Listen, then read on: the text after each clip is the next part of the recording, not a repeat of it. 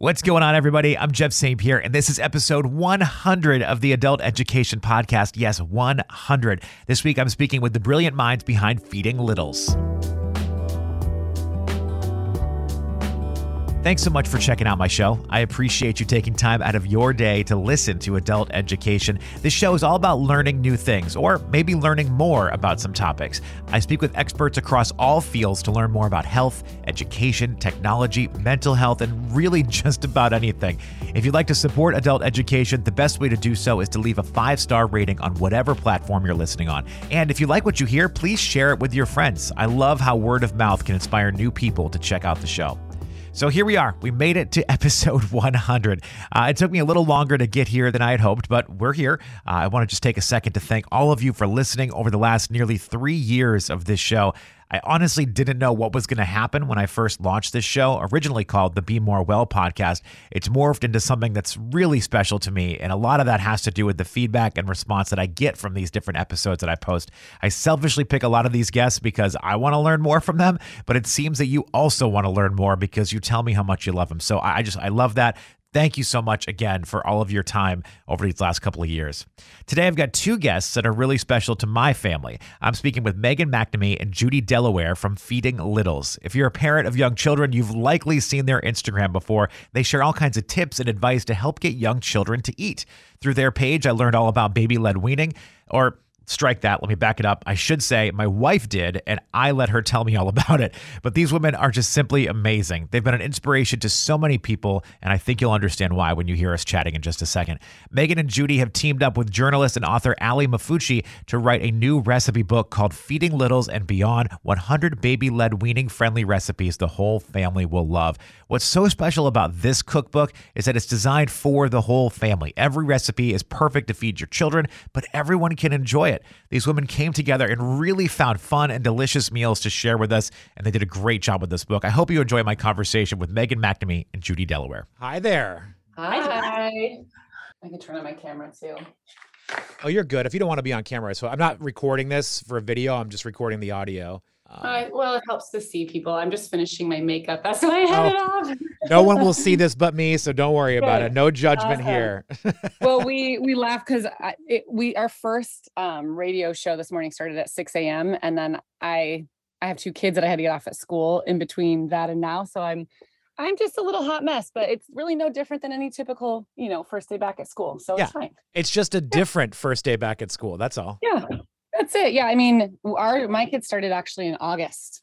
Okay. So we have been back in school, but we're uh, you know, we had the big long weekend, so it's been kind of nice. So, yeah, I find this really interesting because I live in sort of the mid Atlantic Northeast area in Baltimore, and most schools start like the week before Labor Day. Some start the Monday after Labor Day. But in other parts of the country, I hear people starting like the first week of August, and I just think that's so wild. I don't know why we do it, especially because it's so hot here. I- I'm in Arizona. Right. I don't know why we start that early. It's ridiculous. It's So, the southern sorry. states. Like I always find it's so interesting. The southern states start so much earlier. And I'm like, isn't it hot? Like, It's terrible. Yeah, but I guess it's hot in June too. So I don't know when would they, unless they decided to give us a three month summer. I think there's no way of avoiding it. yeah, six in one hand, half dozen in another. That's pretty much it. Exactly. and I used to work in Baltimore. I um I worked for a medical device company and we, I did um clinical trials at like the Johns Hopkins Okay. facilities out there. So for I mean, I was out there for months on my own by myself. So I got really got to know Baltimore. So it's kind of it's cool to talk to you.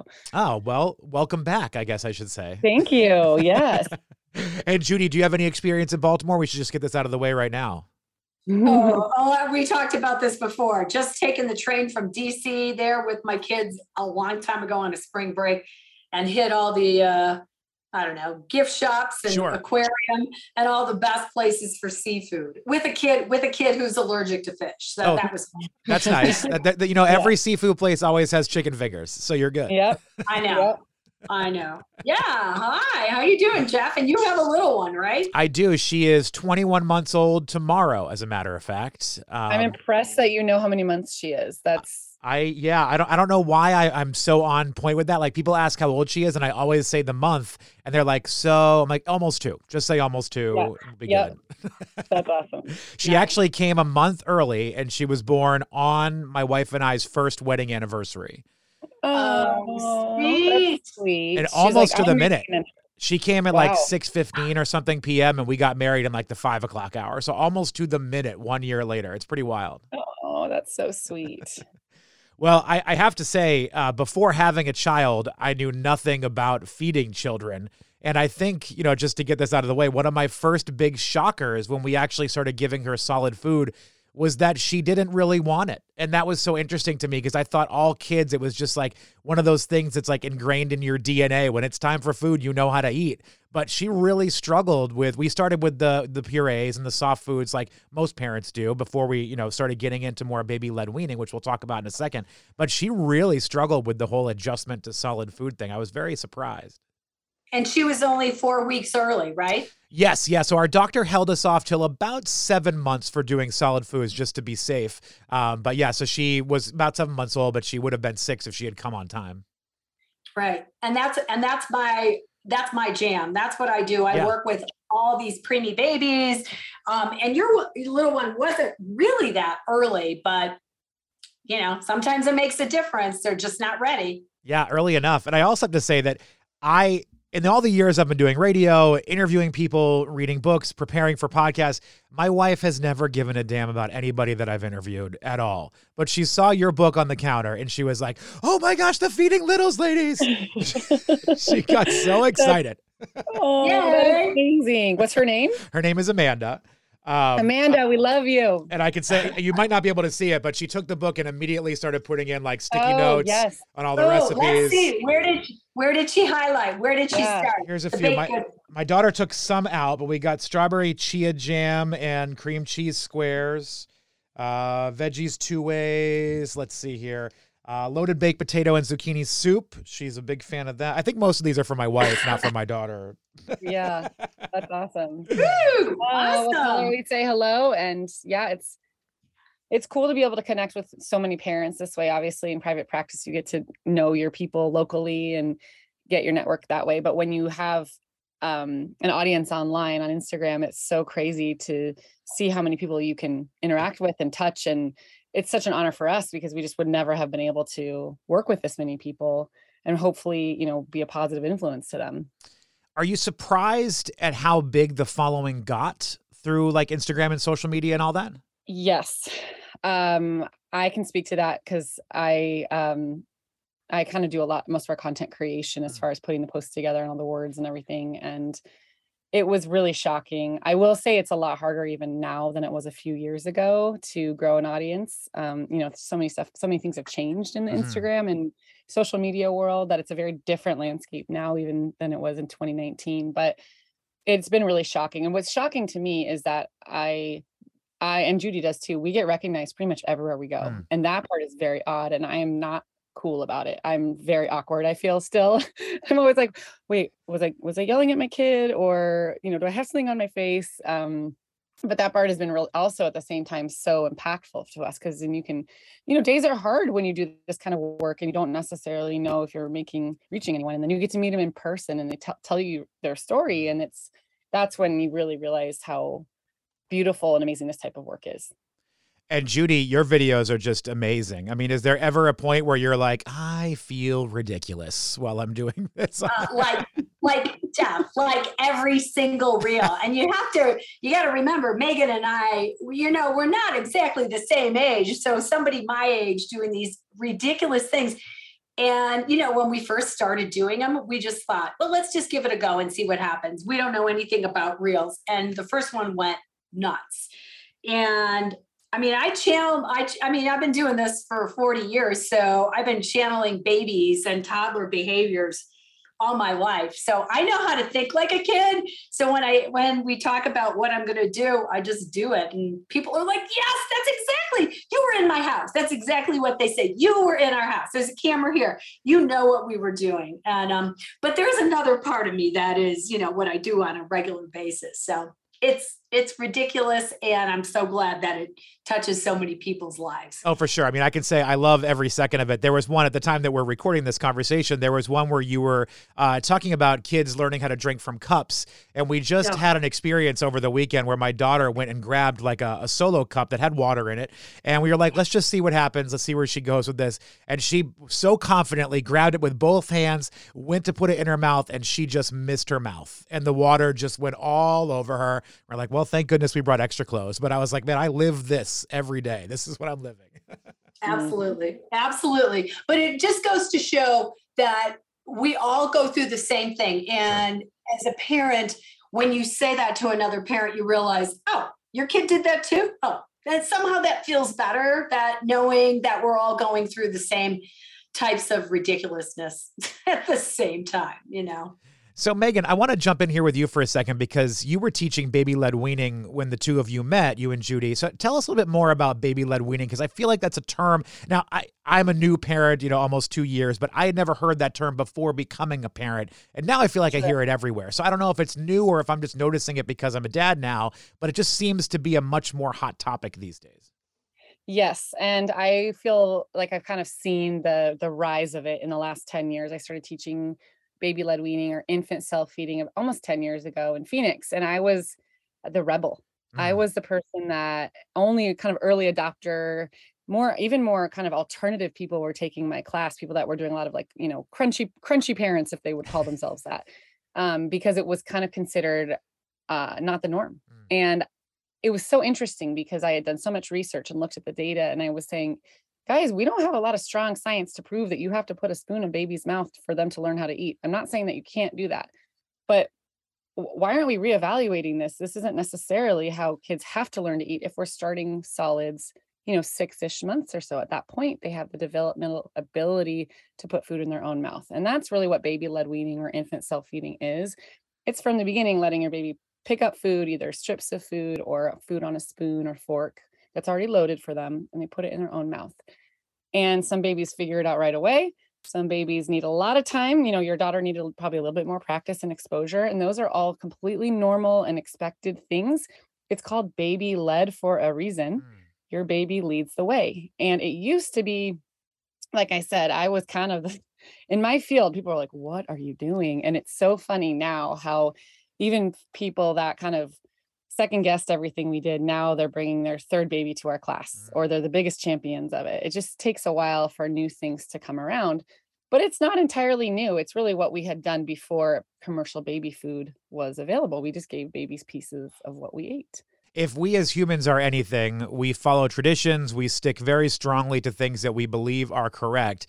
So, how did the baby food industry get such a strong hold on us where people are so uh, I don't know if this is the right word, but so militant to saying like, hey, this is what we are doing. We need to be feeding this puree. We need to stick the spoon in their mouth on their own because people are. I've talked about baby led weaning with people, and they've been very anti the idea. Like, oh no, no, no, I have to feed my baby this, and I'm like, yeah, but is she still eating or he's still eating? Why are you so you know against another option? I can speak to that because I've done a lot of the research in this area specifically, sure. and Judy Judy does a lot of the spoon feeding kind of stuff within her practice, so maybe she'll want to tag along, but baby food became popular because we used to feed babies very young. Mm-hmm. In some cases, at only a few days of age. Wow. And that's because at the time, formula was kind of the only considered modern way to feed babies, but we didn't have the technology to fortify formula with iron. So they had to get iron, a really essential nutrient for babies, in a different way. So that's when they started mashing up and kind of liquefying foods that had iron in them so that babies wouldn't become anemic. So if you look at my father in law's baby book, it literally has three weeks green beans, four mm. weeks, you know, sweet potatoes. It became very popular because parents needed that option. Plus, that developed an entire industry around it. So now we have all of these baby food companies that sprang out of nowhere for people who wanted a convenient, clean option because we didn't all have Vitamixes and nice blenders and stuff back in the you know early 1900s. And that's kind of it, it, something that was that was started because of you know a, a lack of technology brought about an entire industry an entire way of doing things and when you look at the research on infant feeding it's so funny because it'll say traditionally or by custom we have done you know purees or spoon feeding but we never had science to prove that that was actually what you needed to do to start because babies before that time were not fed that way and they still learned how to eat.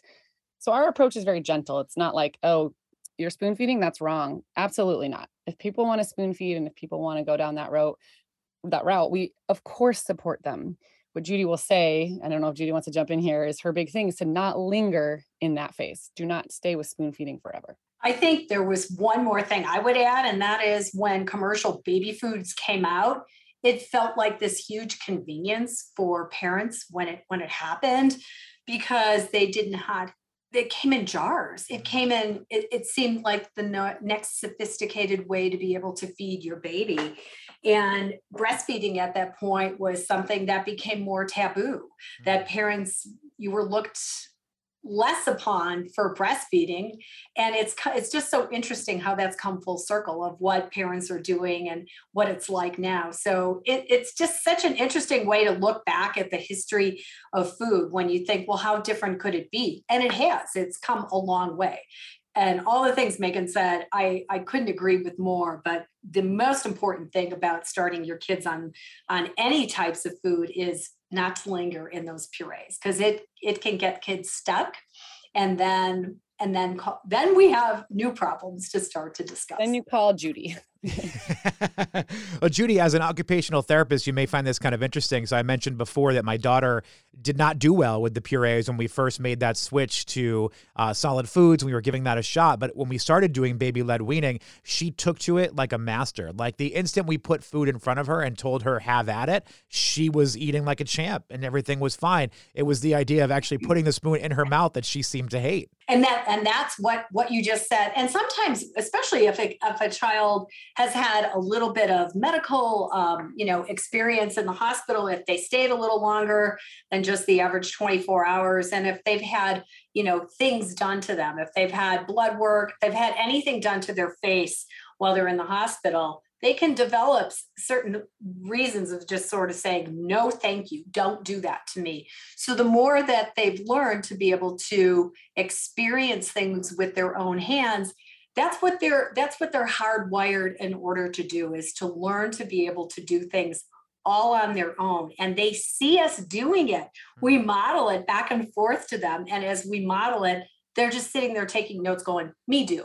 I mean you know Yeah. when you get you know if you leave a broom on the floor and your kid is, has seen you use the broom what are they trying to do? They are trying to constantly imitate and model what we're doing. So and they see us eat all the time Well, that's also what's cool about this uh, this book. I guess we can call it a cookbook. Uh, you got a ton of recipes in here, feeding littles and beyond. 100 baby led weaning friendly recipes the whole family will love. Each recipe is designed as sort of family style. Like you're not making children's portions with these recipes. You're making enough to feed a family or for a couple of different people. And I think that's so cool because I think you're right, Judy, that kids are watching us. So when if we're all sitting down and eating the same food, they might be more likely to give it a try versus the baby or the child has one thing and everybody else has something else. It could be, you know, more off-putting for them. in the cookbook there's something in the back called the visual index Yes. So the whole thing is all about you make the recipe and then if you say well my my child is a brand new eater beginning eater you can look and see well how would they recommend it at feeding littles? What would we do? How would we offer it to the baby? Even even as they get a little older then there's another option of how how to be able to do that. So i think that visual index is such a unique uh, you know activity that we provide in there for parents to be able to visually just look at and go, well, I made the recipe. Now what do I do? And it's right there for every single recipe.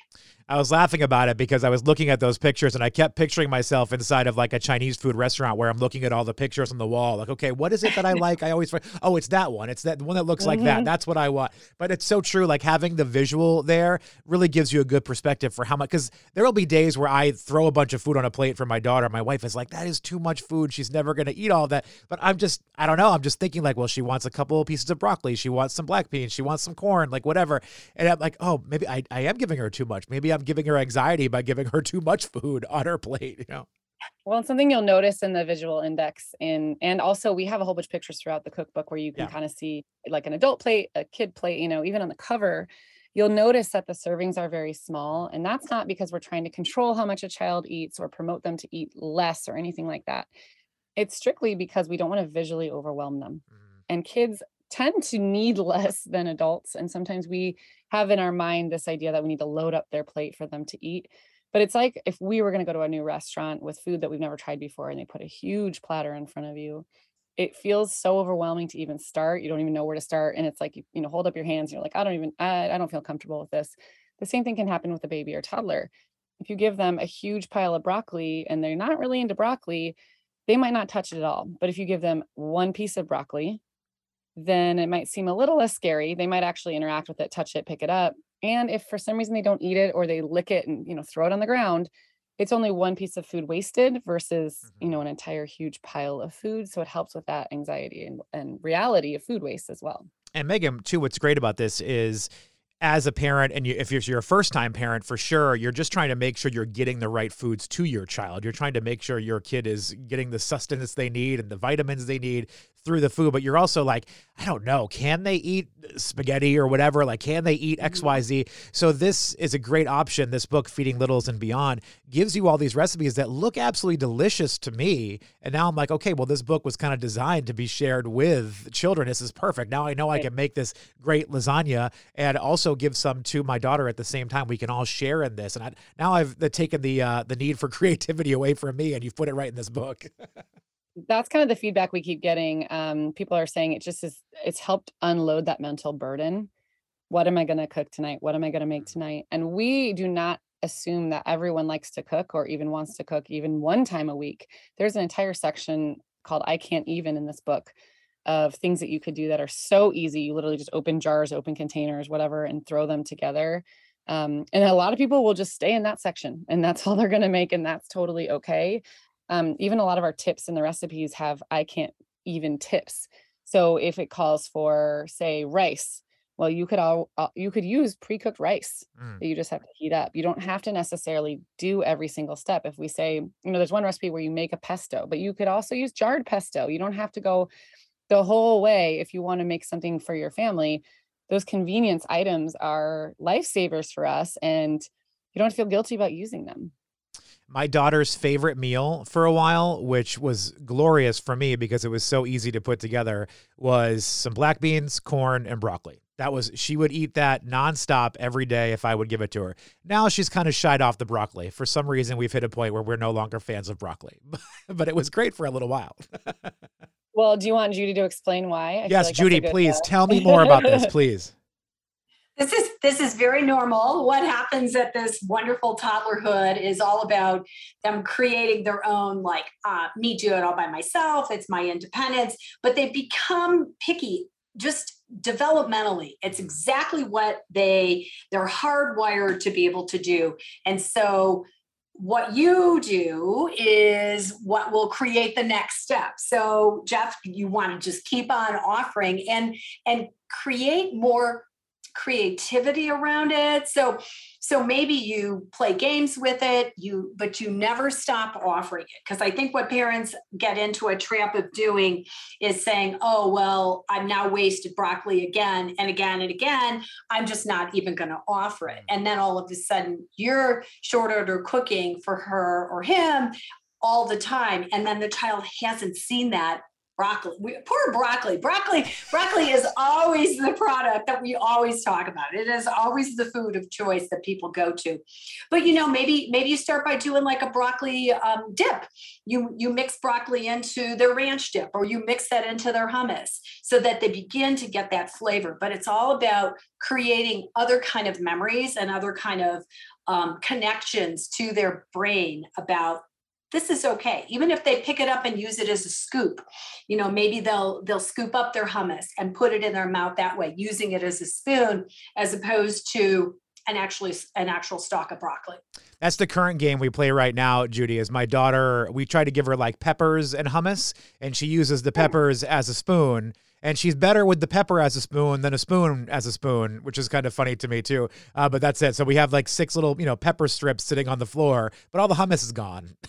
all the hummus is gone, and and just keep eating it. And you know, a good way of doing it too. Just like I love that you've done all this already.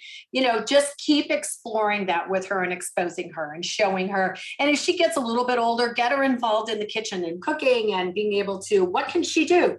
Can she help wash those peppers and get them in the bowl and help cook them and and and be involved? So don't give up. It's a very normal part of the the whole hierarchy of what they're going to do next. So stay the course, stay with it, and she'll get there. I promise. We're trying to get her into the kitchen with us. We've been on the market for a uh, what do they call them? A learning tower, I think is what they call Yeah. them. My wife is on one of those mommy Facebook groups where all the parents kind of share things when they're done with them, puts them up on Facebook, says first person to message me get you know for five dollars here, take this. But those go so fast we can't seem to get them. In time. But we're working on it. We're trying. popular. Okay, you just you just put it out there. I I'm know, sure now people will- have- Now people will know. Jeff, can I give you a tip for broccoli specifically that works? with- I have two girls. Yes. I don't know about your daughter. Mine were very into lipstick. They Oh. wanted capstick, lipstick, and this could be boys, girls, whatever. But I would pretend that it was the um the chapstick from Little Mermaid, how Ursula like Yeah. puts on her lipstick with the oyster or something weird. We would dip it in the hummus and then put it on like chapstick. And then I would say, you know, do you want to do you want to crunch your your chapstick? Do you want to bite the lipstick? And they think that's hysterically funny and that was that was always kind of an easy way for them to segue into eating it without me forcing them. I never made them. I always gave them the option, but they the lipstick thing was a massive hit for for years for my girls. So try it, see if they like it. you have entered into another world for me and this this Mhm. is i i understand fully so anybody listening that wants to get mad at me i understand fully that kids are going to get messy they need to experiment this is a very important part of it I don't do well with messes. Like there were times with my daughter when she was very young that I was getting physically ill looking at her with the food all over the place. I'm getting better, but it's been such a struggle of mine to try some of these things with her because I'm like, oh my god, I just can't. I got to get out of the kitchen. There's too much. Well, Judy, you should tell him your your spiel on mess. Make make you feel a little bit more embracing of it. Well, and I I get it. I especially when you've got a 21 month old right Yeah. now. You're like, we've been doing this for a long time.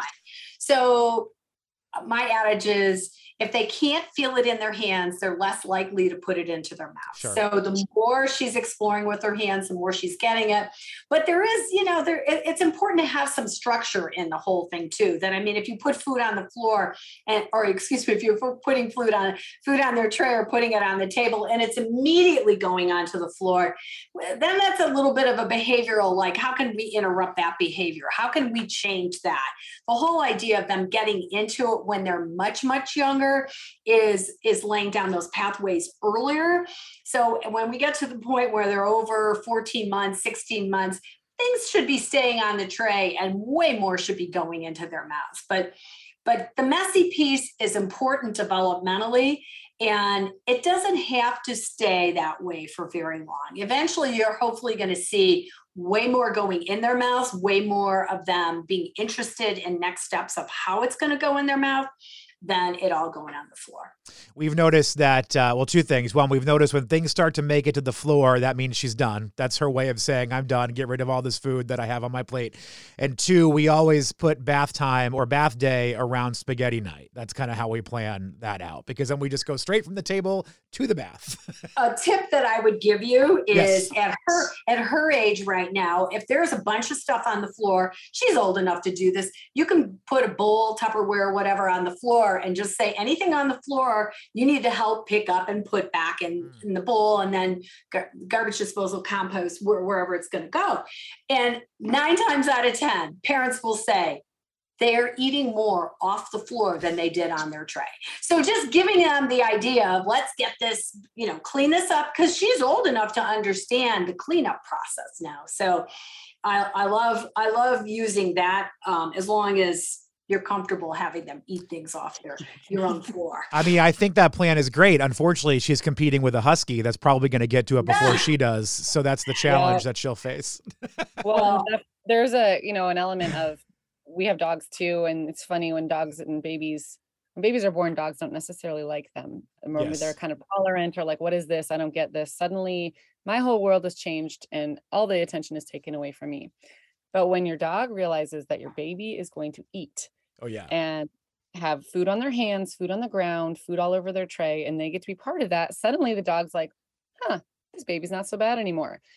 What can happen is now your baby starts to feed the dog instead of mm-hmm. feed themselves. And they they develop this beautiful symbiotic relationship, but they they need at some point some families do need to put their dogs in another place another spot. I mean, I'd love to think that my dog was well behaved enough to go lay down on the ground and wait until we said, you know, time for you to clean up. But usually we just put up a baby gate kind of in the other room. And then we, Judy will say, you know, release the hounds and let them come and clean up. And that can help if you find that your baby is just feeding the dog and not actually eating. Megan, I have one last question for you because I know we're kind of running short on time. Uh, but it's just a debate that I've been having with my friends and with our doctor. We don't really do dairy milk in our house. Um, so we have almond milk and coconut milk and things like that, uh, plant based milks. And our doctor has been fully supportive of that. You know, there's other ways you can get the nutrients and the vitamins that come with milk. But we have friends who have kids the same age as our daughter, and their doctors are very, like, super, super into dairy milk, like almost shame them for not using it if they choose not to.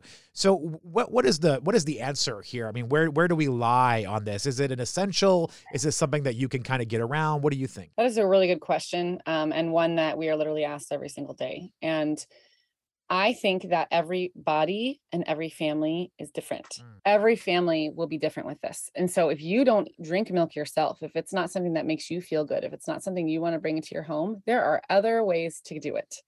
Milk can be a very convenient option for so many families. It is, you know, higher in protein, calcium, fat, essential nutrients for toddlers. It's a convenient way of getting those nutrients to your child.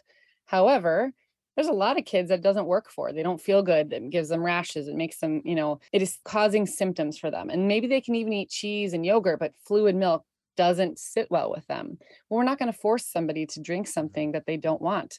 There are actually a lot of toddlers that won't drink it at all. Even if they've been doing, you know, breast milk or formula just fine and you transition them to that and they just won't do it. Well, we're not going to sit there and force a child to drink something. There are so many other ways of getting those nutrients into your child. So what I always say is dairy milk is great if that works for you and you like to do it and you want to do it, fine. But there are so many other ways to get those nutrients. You could do an alternative milk. You could also just give them food and water. And that- Yeah. it's kind of shocking to people that you can get those nutrients in that way. But if they're eating a convenient way is dairy foods. If they want, you know, a lot of kids don't necessarily love high calcium non-dairy foods like leafy greens and mm-hmm. you know almond butter and tofu. Those aren't always big toddler favorites. So it can be helpful to do cheese and yogurt. But a lot of families are completely dairy free and meet all their needs otherwise. So I I I don't think there's any one one size fits all thing. The only thing that we are like very adamant on is make sure you're being safe with what you you offer your child, right? But when it comes to milk, we're all going to do it differently. Well, Megan McNamee and Judy Delaware, this book is fantastic. Feeding Littles and Beyond 100 baby led weaning friendly recipes the whole family will love. You guys are great. I, I appreciate you so much, and you are fantastic being in different locations today. this was awesome. So, thank, you for you. all of your great insight. I appreciate you. We appreciate you too. Thanks for this Thanks, opp- Jeff. opportunity. Big thank you to Megan McNamee and Judy Delaware for their time today. If you want to find out more about them, you can look them up on Instagram at Feeding Littles. You can also check out the book Feeding Littles and Beyond 100 Baby Led Weaning Friendly Recipes the whole family will love. It's available wherever you get your books. And thank you again to all of you for checking out the Adult Education Podcast. Here's to another 100 episodes.